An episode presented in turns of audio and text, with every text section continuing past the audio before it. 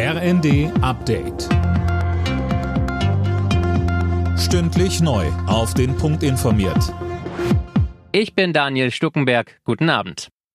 Nach dem Ausbruchsversuch des Halle-Attentäters aus der Haft sind noch viele Fragen offen. Zum Beispiel, wie er in einem Hochsicherheitsgefängnis an eine Waffe kommen konnte und was es genau für eine war.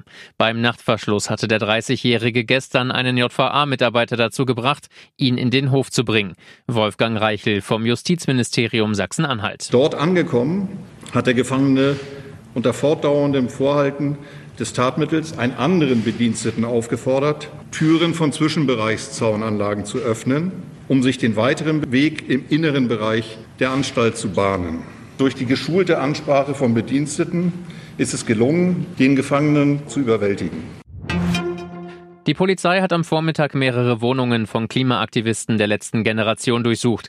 Hintergrund waren nicht etwa Klimaklebeaktionen, sondern eine mutmaßliche Sabotage in der Ölraffinerie Schwedt im April. Mehr von Eileen Schallhorn. In der Raffinerie sollen Aktivisten unter anderem Schieber zugedreht haben. Den Verdächtigen wird vorgeworfen, eine kriminelle Vereinigung gebildet bzw. unterstützt zu haben.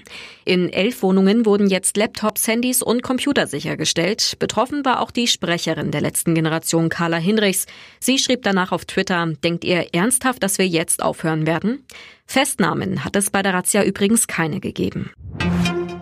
Im Prozess um den Terroranschlag von Nizza mit 86 Toten sind alle 8 Angeklagten schuldig gesprochen worden. Darunter sind auch 2 Freunde des Täters, der damals von der Polizei erschossen wurde. Sie müssen wegen Beteiligung an einer terroristischen Vereinigung für 18 Jahre in Haft. Bei der Fußball-WM in Katar steht heute Abend das erste Halbfinale auf dem Programm. Argentinien und Kroatien kämpfen um den Einzug ins Endspiel. Der Gegner trifft dann auf den Sieger des zweiten Halbfinals zwischen Frankreich und Marokko, das morgen stattfindet. Alle Nachrichten auf rnd.de.